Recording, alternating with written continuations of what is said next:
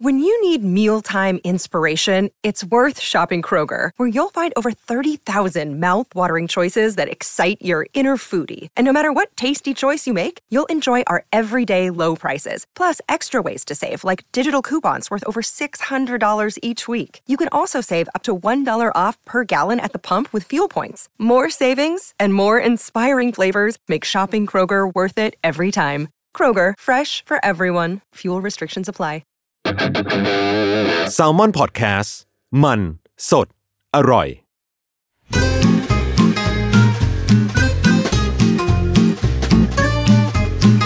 เดวันพอดแคสต์กับย้อยนภศรศิวิราช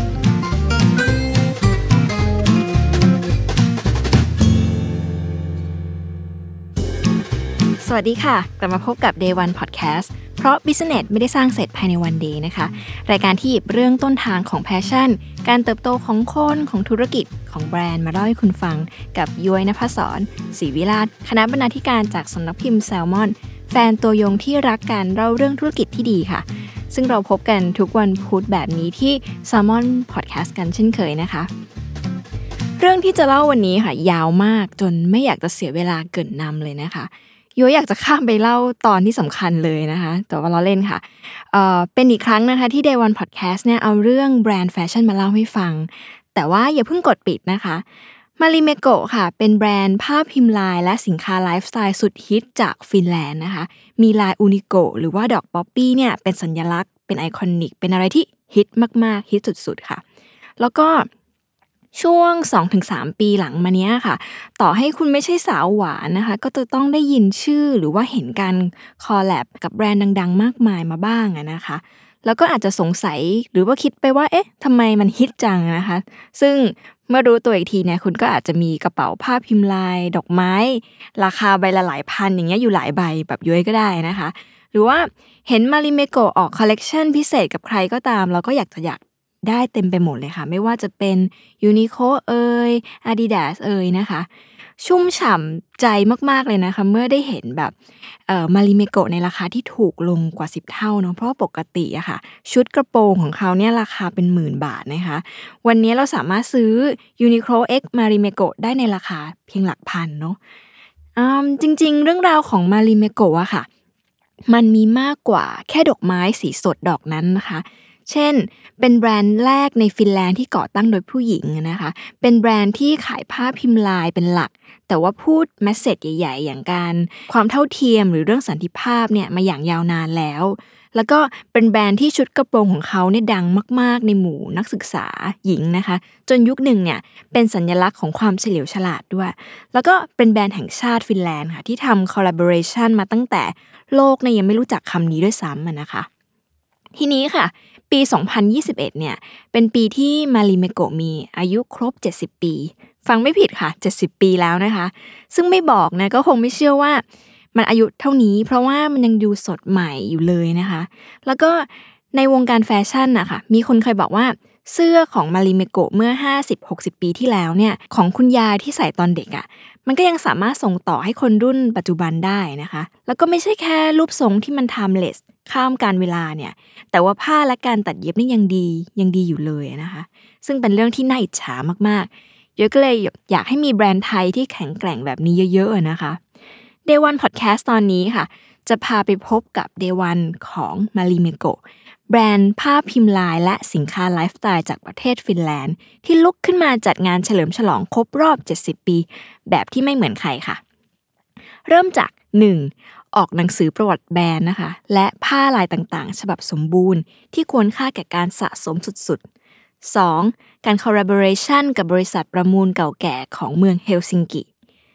3. ออกคอลเลกชัน Pre-Loved ค่ะ เอาลายผ้าและ pattern dress ในยุคทองเนี่ยมาให้จับจองกัน ซึ่งหมดในหลักนาที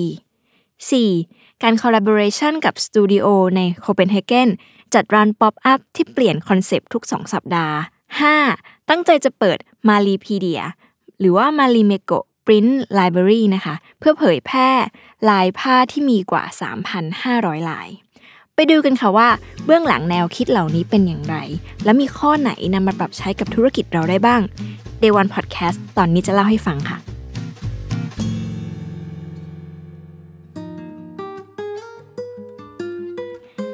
เรื่องแรกนะคะ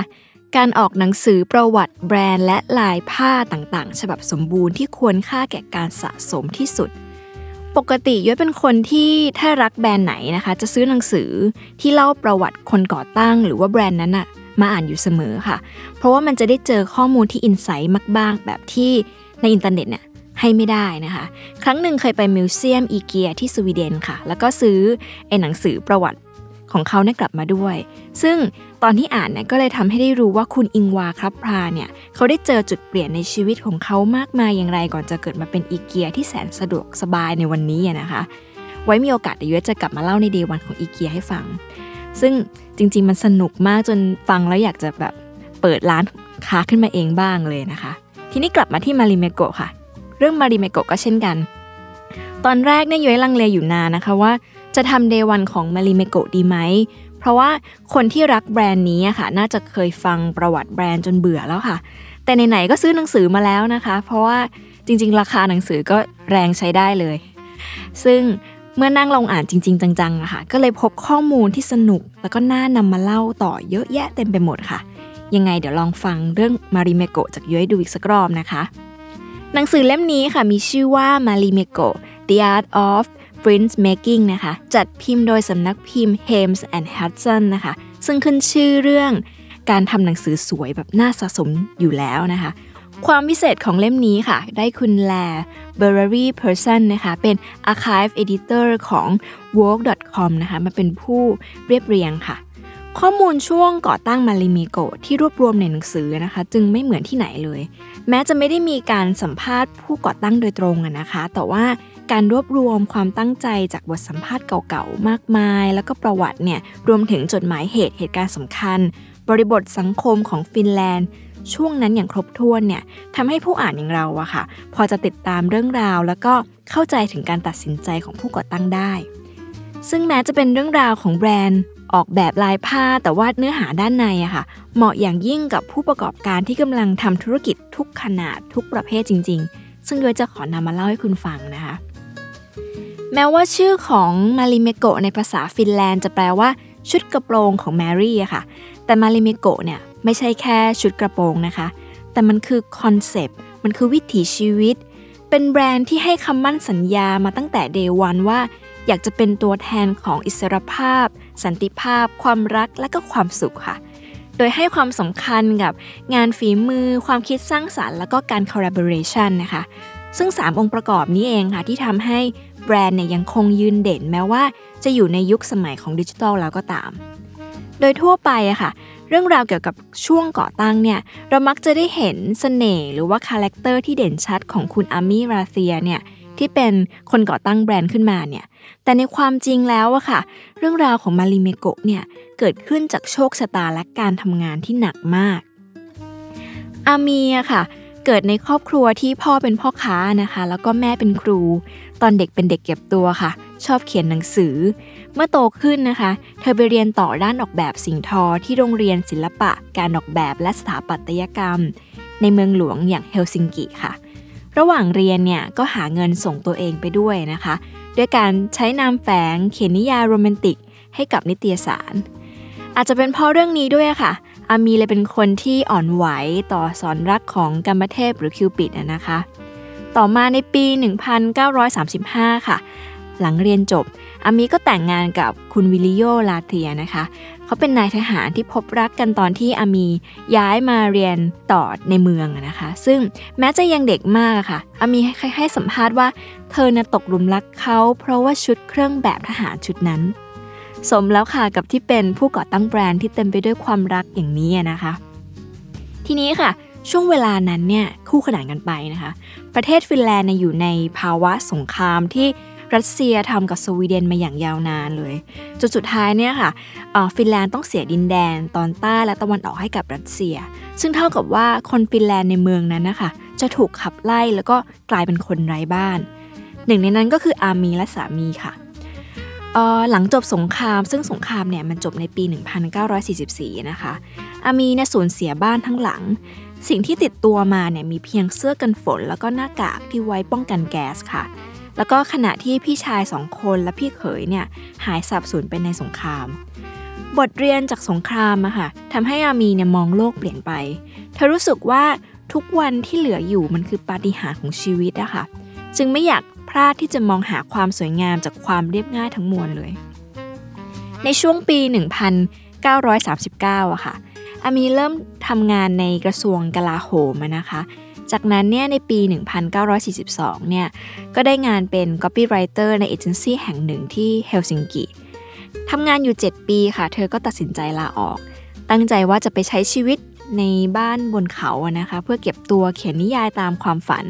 แต่ไม่ทันไรค่ะ ผู้เป็นสามีก็ลาออกจากกองทัพนะคะ แล้วก็เอาเงินเนี่ยไปลงทุนซื้อโรงงานผลิตผ้าน้ำมันเนี่ย ที่กำลังจะใกล้ล้มละลาย แล้วก็ก่อตั้งธุรกิจของตัวเองในชื่อว่า Prince Tech นะคะ แล้วก็ชวนอามีมาทำด้วยกัน Prince Tech เนี่ยเปลี่ยนจากการผลิตผ้าใบผืนผ้าเนี่ยมาเป็นผ้าพิมพ์ลายหลังจากตอนที่อามีเนี่ยค้นพบวัตถุดิบในการพิมพ์ค่ะ จริงๆ มันไม่ใช่เรื่องยากอะไรนะคะ ที่นักเขียนคนหนึ่งเนี่ยจะรู้วิธีเติมหน้ากระดาษเปล่าด้วยสีสันอามีใช้วิธีรวบรวมทีมครีเอทีฟแล้วก็ศิลปินรุ่นใหม่ค่ะ มาทำงานออกแบบลายผ้าให้โรงงานของเธอ หนึ่งในนั้นเนี่ยมีมายาอิโซล่านะคะซึ่งเป็นคนที่ออกแบบดอกอูนิกโกะในตำนานในร่วมทีมอยู่ด้วย ซึ่งเธอมาร่วมทีมตั้งแต่อายุเพียง 22 เท่านั้นค่ะ ที่น่าสนใจก็คือว่า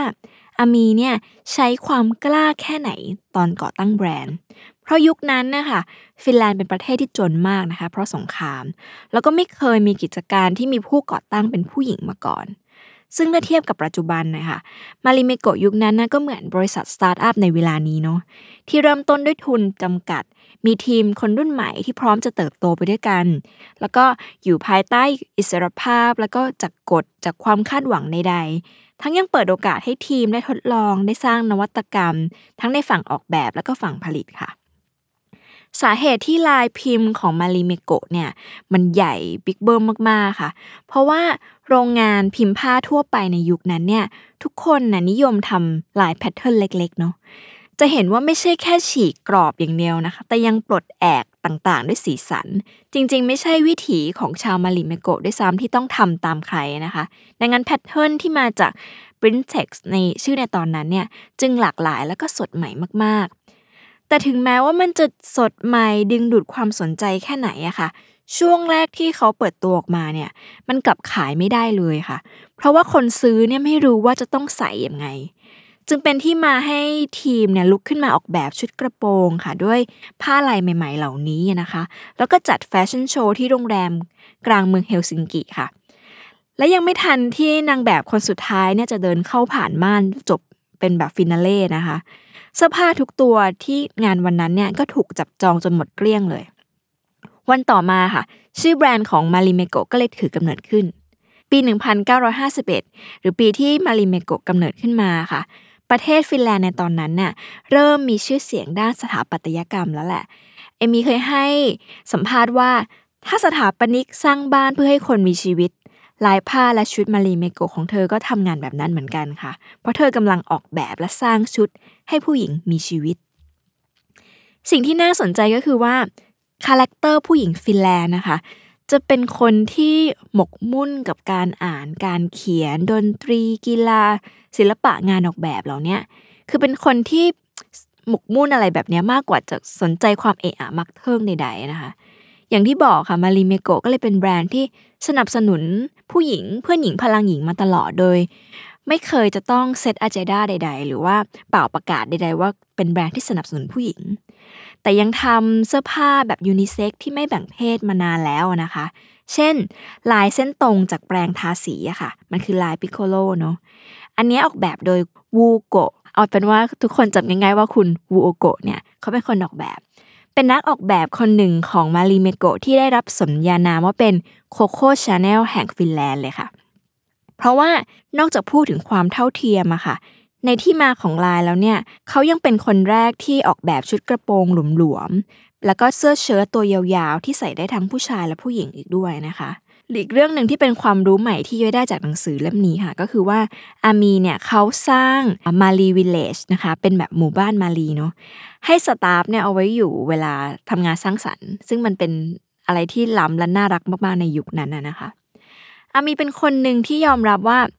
งานศิลปะและสถาปัตยกรรมแบบบาวเฮาส์ค่ะมีอิทธิพลต่อตัวเธอมากๆนะคะ มันมีปรัชญาหนึ่งค่ะของชาวนอร์ดิกเนี่ยที่ชื่อว่ายานเตลาเกนในภาษาสวีดิชเนี่ยเป็นปรัชญาที่พูดถึงการไม่คิดว่าตัวเองดีกว่าใครนะคะรวมถึงการไม่ป่าวประกาศให้ใครรู้นะคะถึงความดีงามของเรา เป็นปรัชญาที่อินดี้มากๆนะคะซึ่งเธอเนี่ยใช้ไอ้สิ่งนี้ในการยึดถือไว้นะคะในการทำแบรนด์เนาะ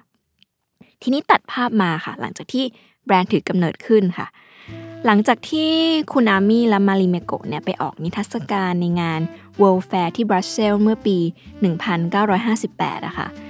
อาร์มีก็ได้รับเชิญจากคุณเบนจามินทอมป์สันนะคะซึ่งเป็นสถาปนิก และอาจารย์จากฮาร์วาร์ดเนี่ยให้มาจัดแสดงนิทรรศการเรื่อง Modern Living to American Home นะคะที่ Design Research ซึ่งเป็น concept store ที่ขายงานดีไซน์ค่ะ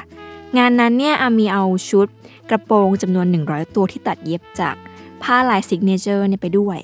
ซึ่งมันขายหมดเกลี้ยงเลยค่ะ ทั้งทั้งที่เขาไม่ได้ตั้งใจจะไปขายเสื้อนะคะ ต้องนึกภาพอย่างนี้ค่ะ ร้านนั้นเนี่ยมันขายเฟอร์นิเจอร์กับงานดีไซน์ทั่วไป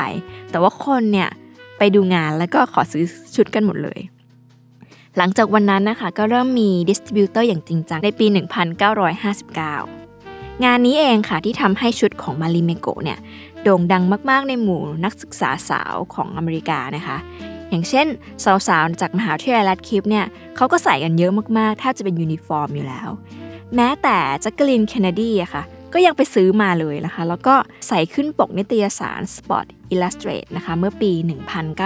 1960 ทำให้มาริเมโกะเนี่ย ดังในชั่วข้ามคืน แล้วก็เป็นที่พูดถึงในนิตยสารแฟชั่นทุกสำนักทั่วอเมริกาค่ะ หลังจากนั้นค่ะ เส้นทางของมาริเมโกะก็สดใสเรื่อยมาค่ะ มีลายดังๆ ถือกำเนิดขึ้นเยอะแยะเต็มไปหมด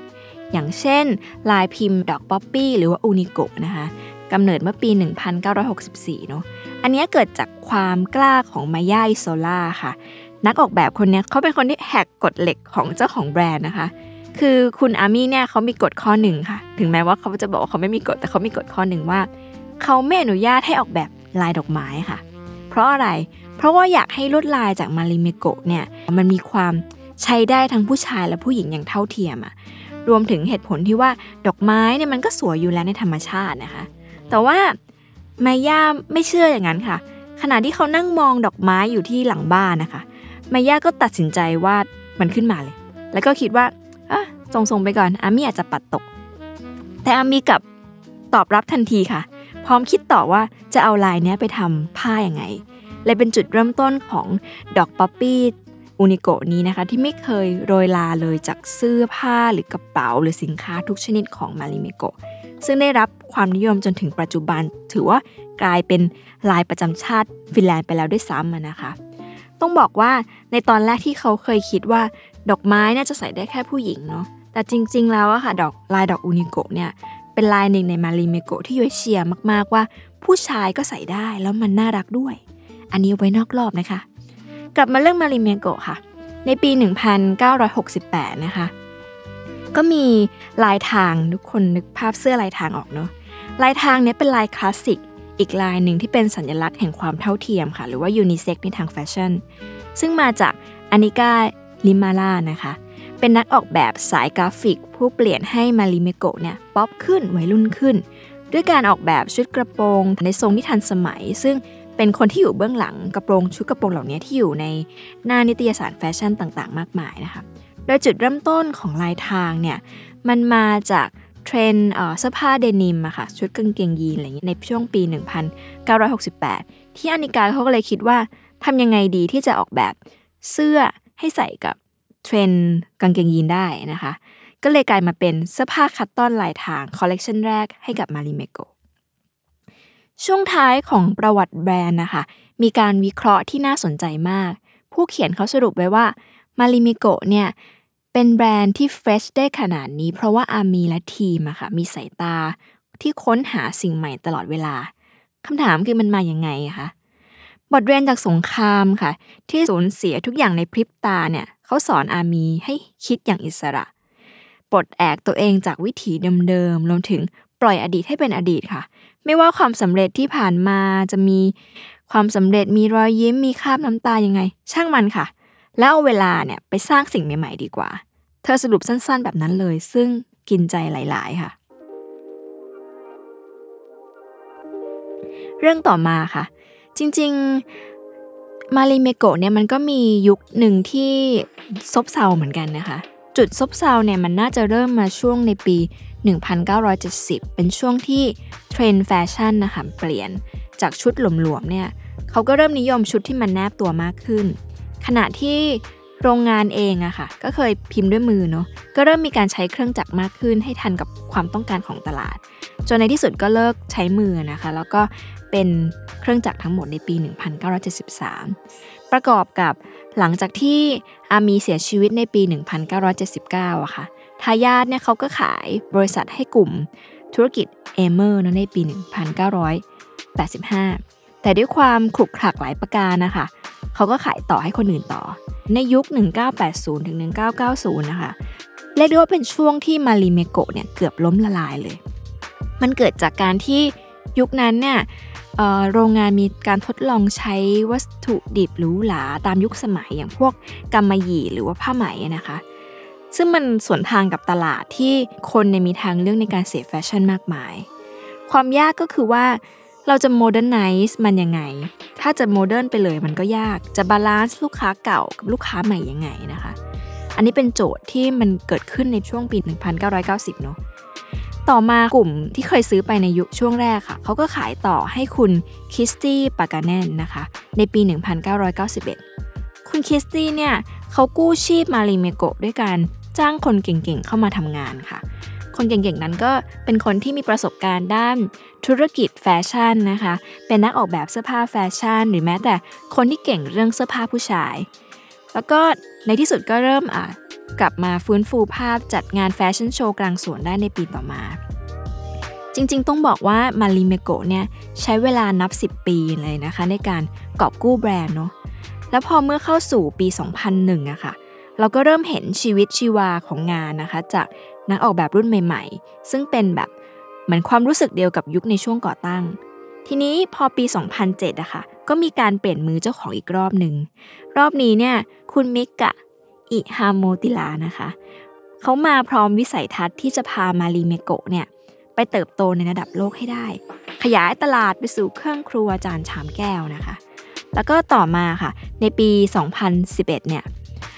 แบรนด์ก็จัดครบรอบฉลอง 60 ปีด้วยการเปิดร้านค้าออนไลน์ รวมถึงมีคอลเลกชันพิเศษกับรองเท้า Converse แล้วก็ปีเดียวกันก็มีแฟชั่นโชว์ในโตเกียวด้วย ก่อนจะตามมาด้วยนิวยอร์กสต็อกโฮล์มแล้วก็โคเปนเฮเกนนะคะ พอปี 2012 เนี่ย ก็เริ่มบุกตลาดจีน แล้วก็มี collaboration กับสายการบินฟินแลนด์นะคะ ที่ฮือฮามากๆ ปัจจุบันเนี้ยค่ะคุณมิกะเนี่ยเขาส่งไม้ต่อให้คุณติน่าอัลลาฮูตากัสโกนะคะ มารับช่วงต่อเป็น CEO ในตั้งแต่ปี 2015 ซึ่งภารกิจกอบกู้แบรนด์ในช่วงคุณติน่าเนี่ยสนุกมากค่ะ คุณติน่าเธอใส่ความร่วมสมัยให้กับ Marimekko ด้วยการมีเสื้อ hood แต่ก็ยังคงรักษาวิถีแบบนอร์ดิกอยู่ จริงๆ ขอเล่าเรื่องนี้นิดนึงก่อนจะไปเรื่องอื่นค่ะ แม้ว่าอายุของคุณติน่ายังน้อยเนี่ย แต่ประวัติเนี่ยของเธอไม่ธรรมดาเลยค่ะ เป็นคนที่ทำงานกับ Marimekko มาอย่างยาวนาน ตั้งแต่เป็นเด็กฝึกงานเนาะแล้วก็มีช่วงกลับไปทำ thesis ในมหาวิทยาลัยอะค่ะ เธอก็ทำเรื่องแบรนด์ Marimekko ด้วย แล้วก็กลับมาทำงานในฝั่ง PR กับ Marketing ค่ะทำงานเรื่อยมาจนสุดท้ายก็กลายเป็น CEO ผลงานเด่นของคุณตีน่านะคือการทำ Marimekko Kioski นะคะ เป็นแบรนด์ลูกที่มีความแบบเลือดใหม่มากๆ คือจริงๆ เนี่ยลายแฟชั่นลายสินค้าของ Marimekko ค่ะยุ้ยอะนะชอบ Kioski ที่สุดเลย แล้วก็แบบพยายามจะเก็บสะสมให้ได้นะคะ มันมีความป๊อปร่วมสมัย มันใส่สีแล้วก็ฉีกกฎทุกอย่างแบบสุดๆ อะไรเงี้ยค่ะ ต้องบอกว่าที่น่าสนใจคือกลุ่มเป้าหมาย คุณตินาบอกว่าในยุคนี้ค่ะ มันไม่มีการมากำหนดกลุ่ม target audience กันด้วยอายุและ แต่มันเป็นการกำหนดด้วย attitude ต่างหากฟังแค่นี้ก็ฮึกเหิมนะคะว่า โอ้อนาคตของ Marimekko สดใสแน่นอน คุณตินาเคยให้สัมภาษณ์กับ Financial Times นะคะ ถึงบทเรียนในการนำทีมแบรนด์เก่าแก่อย่าง Marimekko เนี่ยว่าเธอเจออะไรบ้าง เธอบอกว่าสิ่งสำคัญที่สุดนะคะมันคือเรื่องการสื่อสารกับ worker เนาะหรือคนทำงานด้วยกัน เป็นเรื่องสำคัญจำเป็นอย่างยิ่งที่จะต้องบอกให้ทีมงานรู้ว่า 1. บริษัทเราจะมุ่งหน้าไปทางไหน และ 2. ตัวเขาเองเนี่ยจะ contribu ให้บริษัทเพื่อให้ไปถึงจุดหมายนั้นอย่างไร ซึ่งเธอย้ำว่าก่อนอื่นเนี่ยจะต้องเข้าใจกันก่อนนะคะว่า commercial เนี่ยไม่ใช่ ugly word ในโลกนี้นะคะ เราสามารถทำสิ่งที่มัน commercial ได้อย่างสนุก แล้วก็ไปไกลกว่านี้ได้นะคะ อย่าเพิ่งไปกลัวมัน อันนี้เป็นเรื่องแรกค่ะ คุยมายาวนาน เรื่องที่สองค่ะ สองสามสี่ห้าหกนะ สั้นมากแล้วก็สนุกเหมือนกัน สิ่งที่มาริเมโกะลุกขึ้นมาทำในการฉลองครบ 70 ปีเรื่องที่ 2 ก็คือการ collaboration กับบริษัทประมูลเก่าแก่ของเมืองเฮลซิงกิค่ะ จริงๆ ต้องบอกว่าการ collaboration เนี่ยแทบจะเป็นหัวใจของแบรนด์มาตั้งแต่ day one เลยนะคะ แล้วก็ในปี 2021 เนี้ย เราจะได้เห็นคอลเลกชันการทำงานร่วมกับแบรนด์อื่นๆ เยอะมากเป็นพิเศษเลย ที่น่าสนุกก็คือการ collab กับบริษัทประมูลค่ะ ชื่อบริษัทว่า Bukowskis นะคะใครจะไปเชื่อเขาว่าสามารถ collab กับบริษัทประมูลได้ โดยการ collab ครั้งนี้ค่ะ มันเป็นการจัดประมูลงานชิ้นพิเศษของ Marimekko นะคะ มีตั้งแต่ชุดกระโปรงฝีมือ Armi เลยเนาะ แล้วก็มีเซรามิกชิ้นสำคัญสำคัญ มี art piece ที่ไม่เคยขายที่ไหน แต่ว่าเป็นผลงานของเหล่านักออกแบบ ใครจะไปคิดคะว่า collab ฉีกๆ แบบนี้ก็ได้ด้วย เรื่องที่ 3 ค่ะ คือการออก collection pre-loved นะคะ เอาลายผ้าและ pattern ของเดรสในยุคทองเนี่ยมาให้คนจับจองได้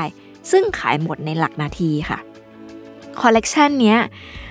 มันยั่วใจมากค่ะทุกคน Marimekko Pre-loved เป็นคอลเลกชันชุดกระโปรงที่มี silhouette และลายผ้าที่หายากมากๆ เขานำมาทำใหม่แล้วก็เปิดขายเฉพาะออนไลน์เท่านั้นค่ะ แน่นอนว่า มันหมดในหลักนาทีอย่างไม่ต้องสงสัย อันนี้ถึงบอกว่าต่อให้มีเงินก็ซื้อไม่ได้จริง ๆ ค่ะ เรื่องที่ 4 ค่ะ เป็นเรื่องการ collaboration กับสตูดิโอในโคเปนเฮเกนเพื่อจัดร้าน pop up ที่เปลี่ยนคอนเซปต์ทุก 2 สัปดาห์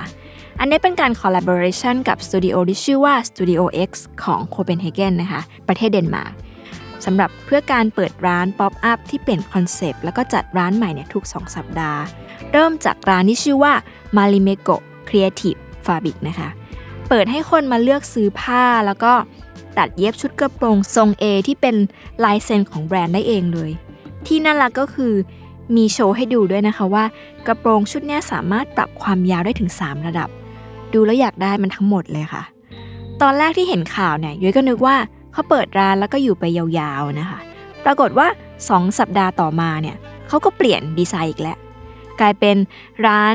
ขายคอลเลกชันที่ออกพร้อมรันเวย์ในช่วงโคเปนเฮเกนแฟชั่นวีคนะคะ ซึ่งเปิดให้คนไปลองแล้วก็เลือกซื้อได้โดยไม่ต้องรอ ล่าสุดเขาก็เปลี่ยนร้านเป็นบ้านแล้วค่ะ มีการยกครัวมาเลยนะคะ คือถ้ามีเตียงเนี่ยก็พร้อมจะลากกระเป๋าเข้าไปอยู่แล้ว เรื่องที่ 5 ค่ะ สำหรับการเฉลิมฉลองครบรอบ 70 ปี ก็คือ การตั้งใจจะเปิด Maripedia นะคะ ซึ่งเป็นมารีเมโก Print Library เพื่อเผยแพร่ลายผ้าที่มีมากกว่า 3,500 ลาย โปรเจกต์นี้ค่ะอยู่ระหว่างรวบรวมนะคะ ซึ่งน่าสนใจมากว่าจะออกมาเป็นยังไง จะเปิดให้ดูออนไลน์หรือว่ามีการหน้า interface แบบไหน จะบอกว่ามันเป็นมิติใหม่เลยที่จะทำให้พวกเราเนี่ยแฟนคลับเนี่ยเข้าถึงลายผ้าเหล่านี้ ซึ่งปกติเนี่ย แค่ติดตามเท่าที่เขามีออกให้เห็นเนี่ยมันก็เยอะมากแล้วนะคะ นี่แค่คิดว่าจะได้เห็นพร้อมกัน 3,500 ลายเนี่ยมันจะน่าตื่นเต้นขนาดไหน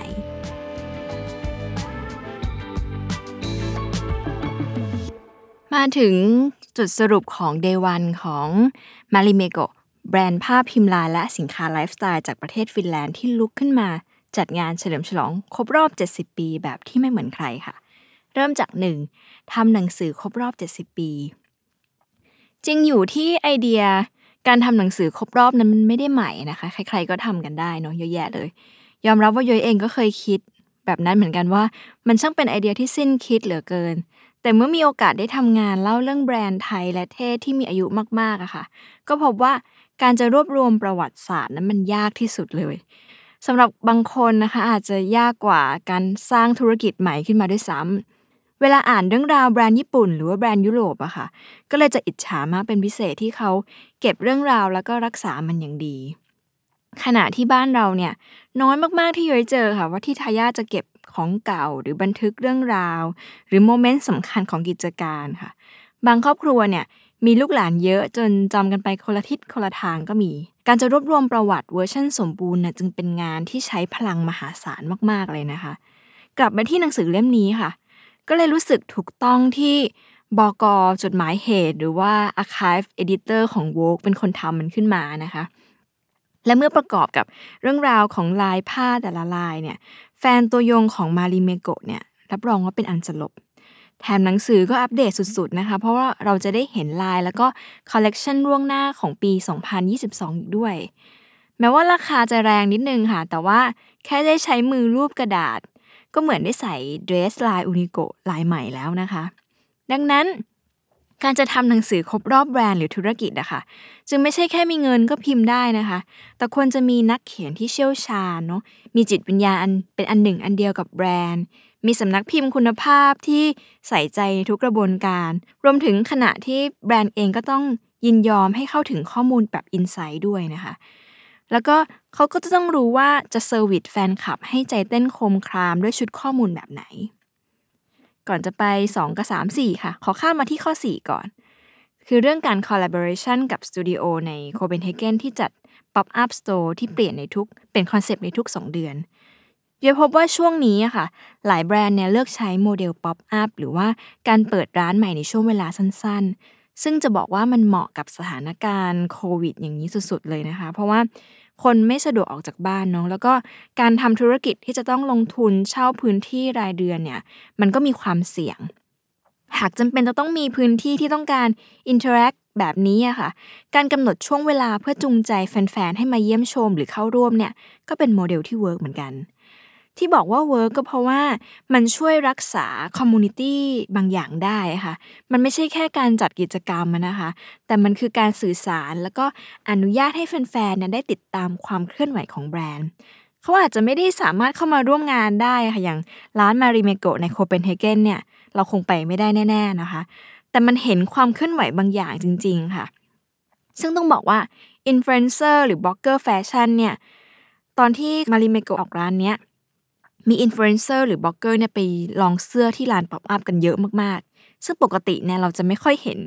ใครไปรีวิวร้าน Marimekko เวอร์ชันปกติเลยด้วยซ้ำนะคะ แต่อันนี้มันน่าไปจริง ๆ อยากให้คุณได้เห็นร้านมากๆค่ะ เพราะว่าอารมณ์มันเหมือนไปคาเฟ่ใน museum เท่ๆด้วยซ้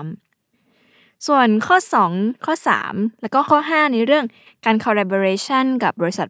ประมูลเก่าแก่ หรือว่าการออก collection พิเศษ เก่าแก่เหมือนกัน รวมถึงการเปิดมารีพีเดียที่เป็นหอสมุด หอจดหมายเหตุที่รวบรวมปลายภาคกว่า 3,500 ลายเนี่ยสามข้อนี้เป็นข้อที่พิสูจน์พลังแบรนด์เลิฟมาก ๆ ค่ะ คือถ้าเราเป็นอาร์มี่เราคงภูมิใจมาก ๆ ว่า สิ่งเนี้ยที่ทำเพียรทำมาตลอด 70 ปีเนี่ยมันออกดอกออกผลขนาดนี้ได้ยังไง ขณะเดียวกันเนี่ยคนดูอย่างเราก็รู้สึกอยากจะติดตามต่อว่า เขาจะคิดทำอะไรล้ำๆเหนือๆแบบนี้ออกมาอีกบ้างนะคะ และนี่ก็คือเรื่องราวของมาริเมโกค่ะ แล้วกลับมาพบกับ Day One Podcast เพราะ Business ไม่ได้สร้างเสร็จภายในวันเดย์กันได้ใหม่ ในวันพุธหน้าในทุกช่องทางของ s ซ m o n Podcast สำหรับวันนี้ สวัสดีค่ะ